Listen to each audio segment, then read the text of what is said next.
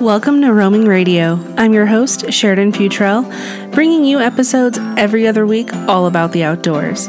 We'll learn about new skills, get honest gear reviews, hear stories about belonging in the outdoors from other people just like you, and so much more, all in pursuit of a more adventurous life. So put on your adventure shoes and let's dive on into today's episode. I want to talk about something called the 10 essentials. This is a list of 10 basic items that you should not go camping, hiking, or backpacking without. 10 might seem like a lot, but as we get into the list, you'll see that some things have crossover, like your phone. And what you'll actually carry, like the way you implement the 10 essentials, will look different if you're camping versus hiking versus backpacking. The first thing on the list is navigation, and what that looks like is either using some sort of paper map, a downloaded map on your phone, or a GPS device. So for a camper, you might use your phone to get you to the campsite, but having a paper atlas is very useful for when you are trying to go somewhere without cell phone signal. For a hiker and backpacker, this might be a handheld waterproof map, like those National Geographic maps, or the All Trails app with a downloaded map. It's always a good idea to have a paper map, even if you are using a cell phone or some other app to navigate, just because technology does fail, batteries die, and it's good to know that you have a backup. A redundancy in this case is pretty good, and it's a great idea. If, when I said navigation, a compass popped into your head, that would fall into this category as well. But a quick note on compasses is that it's not an inherent skill that we know as human beings how to do. So we don't know how to orient just by giving ourselves a compass and a map. It's not something that you want to learn in a moment where you're lost. So if you don't know how to orienteer and don't know how to use a compass in conjunction with a map, that's something you can practice while you're on trails that you're familiar with or in an area that seems almost impossible to get lost in. But that's not something you want to rely on as a navigation source unless if you have actually practiced that skill. The second essential is a light source. And this can look like different things for different activities. For campers, this might look like having a lantern, it might be using a headlamp, the headlights of your car, a handheld flashlight, or even your phone's flashlight. And for hikers and backpackers, this will look like a headlight, a headlamp, or your phone's flashlight. Headlamps are a solid way to go. They are, in my opinion, the best light source because for if you're camping, if you break down on the side of the road and you need to pop your hood, you can have something on your head versus trying to use one hand to tinker with your car and one hand to hold a flashlight. But when you get a headlamp, you don't have to get an expensive one. They have some really inexpensive ones at pretty much any sporting goods store. So that could be Cabela's, that could be Walmart, that could be REI if you want to go to REI. But either way, just make sure you have extra batteries or a way to charge the headlamp. So that way, if it does turn on unexpectedly from being jostled around, that when you go to use it, you're not, you know, without a light. Next up on the list is sun protection. If you're anything like me, you can get a sunburn just by thinking about the sun. And sun protection is more than just sunscreen, and it does more than just prevent you from getting burnt shoulders. Sunburns do lead to dehydration, and dehydration can be the precursor for a first aid emergency. So, that is one good reason that you want to prevent sunburns. Also, they just kind of make your time not fun. It's not fun to carry a backpack when your shoulders are sunburnt, and it's not fun to sleep outside when your back is burnt. But sun protection is more than sunscreen. It can look like sunglasses, it can look like a hat, it can be UPF clothing, like a sun shirt or a sun hoodie. I love sun shirts and sun hoodies. They are surprisingly comfortable even in the summer. And if you're camping, you have the added ability to carry some heavier, bulkier items like an extra tarp that you can tie to your car, or some trees, or a rock from your car to a rock, so that way you have a little like sun tent. You can also get a sun tent or a pop up canopy. And a good rule of thumb is if you can see the outside, you can get a sunburn. So you should always, always have sun protection. The next on the 10 essentials is a first aid kit. A first aid kit should be taken with you no matter what. I have one in my car at all times. I have one at my office desk. So if I have them in these places, you can best believe that I have one in every backpack that I own. And they don't have to be big, they don't have to be these big, cumbersome first aid kits. If you don't have first aid training and don't know where to begin, buying those pre made kits is a really good start. It's usually a little overkill, or some things tend to be a little like, why is this in here? But it's a really great start when you are just building out your first aid kit. If you buy a first aid kit, and even if you make your own, you should make sure you know how to use every item in that kit. Much like the compass, if you don't know how to use something, when you need to use it in more of an emergency situation, it'll be pretty useless. Your first aid kit will also look different too, depending on what activity you're doing. For example, in my backpacking first aid kit, I have burn creams and like burn patches because a very common injury amongst backpackers is spilling or boiling water on yourself because there's usually not like a perfectly level table out in the woods. So, being prepared for burns in a time where you're likely to get a burn is important. If I'm camping, I use one of the store bought ones that I've refilled over the years. And Another thing I typically carry in my hiking and backpacking first aid kit is some sort of blister prevention and some sort of blister care. So, whether that's little patches or moleskin, you know what works best for you. If you don't know what works best for you, you can figure it out. But having some blister care is nice to have in your first aid kit for backpacking and hiking. Okay, real quick. Have you heard about the Backcountry Social Club? It's an online community where you can connect with other adults who are new or new ish to camping, hiking, and backpacking. Every month, there are two events a skills workshop to help you get outside safely and confidently, and a fireside chat where we can connect with each other and build our community. There are other great perks too, like printable resources and quarterly gear giveaways for premium members. Basic membership to the community is completely free, and a link is in the show notes. I'd love to see you there. The next thing you'll want to carry is a knife or some sort of sharp object that you can use to cut stuff. Some people have scissors in their first aid kit, and that's one example where the 10 items can overlap.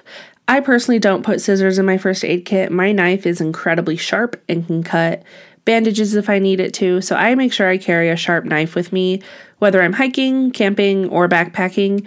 It's the same one. And it's come in handy. I've used it to cut paracord or rope. I've used it to cut moleskin, which is used for blisters, down to the size that I need. If you carry a knife, just make sure that it is sharp. The next item you'll want to carry with you at all times is a fire source. For some people, this is matches. If you do matches, get the waterproof variety. For some people, this is a lighter, and if you're using a lighter, make sure it has plenty of fluid. And for some, that it is flint. I hate flint because it never works for me. So I carry a lighter with me. It's an easy thing to do. They're super cheap at gas stations. And you use them in many different ways, whether you're trying to start a campfire, whether you're needing to cook. They come in handy I personally love lighters over all the other varieties. The next thing you're going to want to make sure you have is a shelter. And what this looks like for camping is either a tent, a camper, or your car. Your car can be a shelter. I sleep in mine all the time whenever I'm camping by myself or whether I'm on a road trip, I sleep in my car a good amount. So, cars are definitely shelters.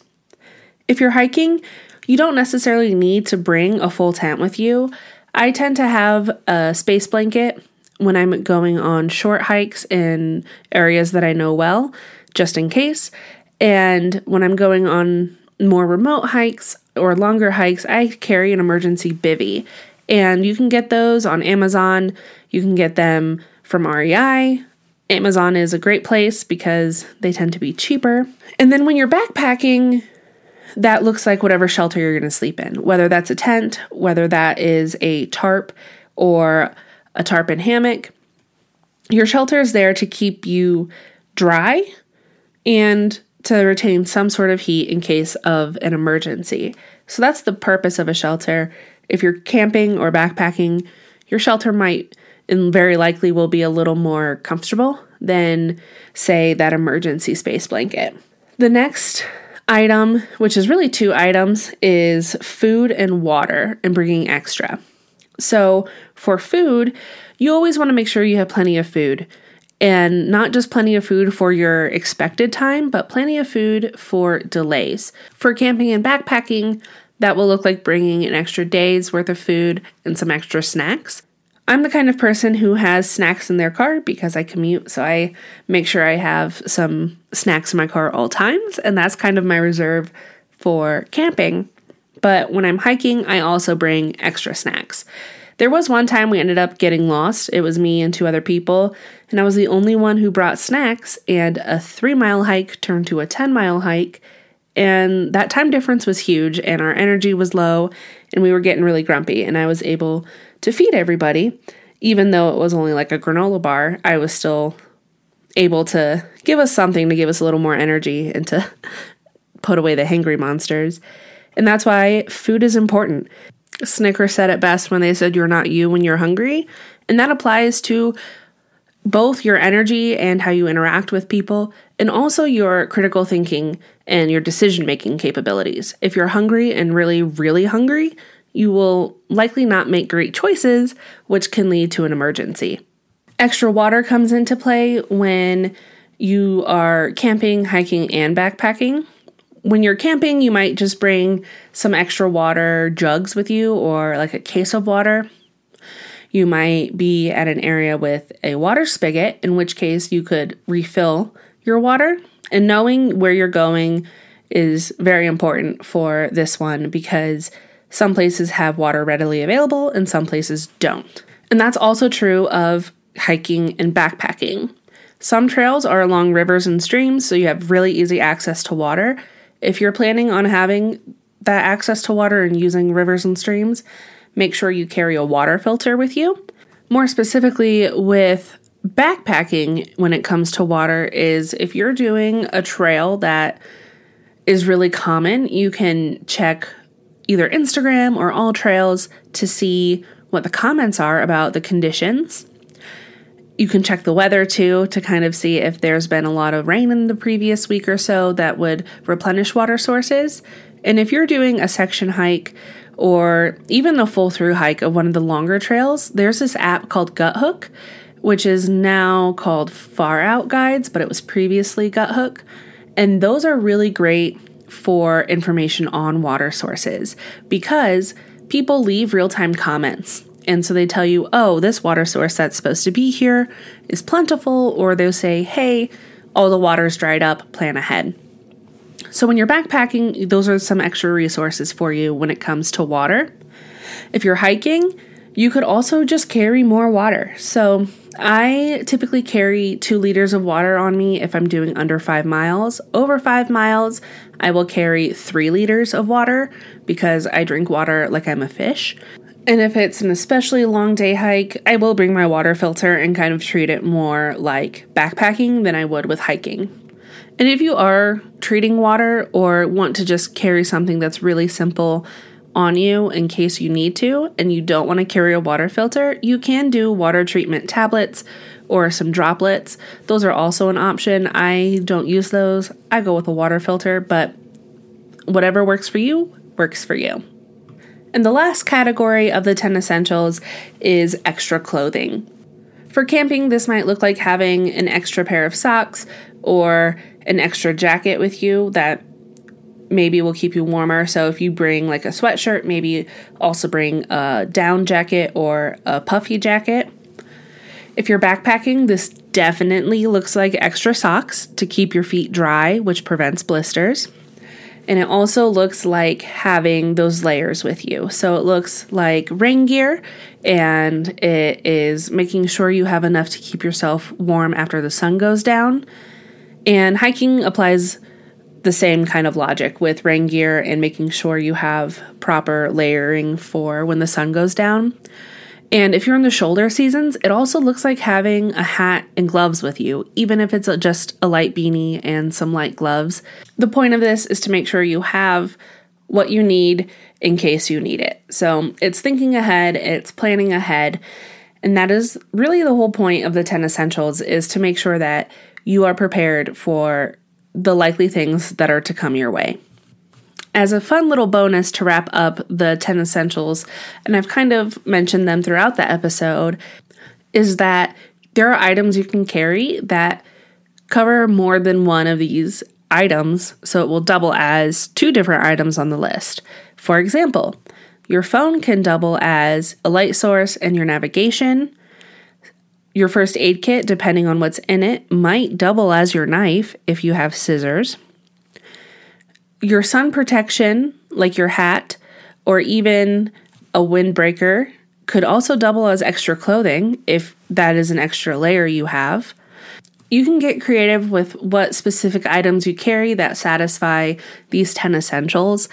And that will just help keep you safe and it keeps you thinking about possibilities outside of the expected. And that really gets to the root of the purpose of the 10 essentials is to keep you safe, it's to keep you dry, and it's to keep you prepared. These aren't meant to be like a long packing list of things that you must have every single time because some person told you to. It's these items are 10 starting points to keep you safe when the unexpected happens. So I hope that this brought you some ideas for things you could carry in double as 10 essentials. I hope that this episode was a good introduction into such a fundamental part of outdoor recreation. And maybe this got you thinking as well of things you should just keep in your car in case of an, a car emergency, because this also applies to that kind of situation as well. Thank you so much for sharing this time with me on this week's episode of Roaming Radio. If you enjoyed the podcast, I'd love it if you could leave a review or rate the podcast wherever you're listening. If you want tips, tricks, and inspiration for your pursuit of a more adventurous life, follow me on Instagram at Sharadyn Roams, and don't worry, that spelling's in the show notes. Don't forget to subscribe to the podcast so you don't miss our next episode. Until next time, keep on exploring.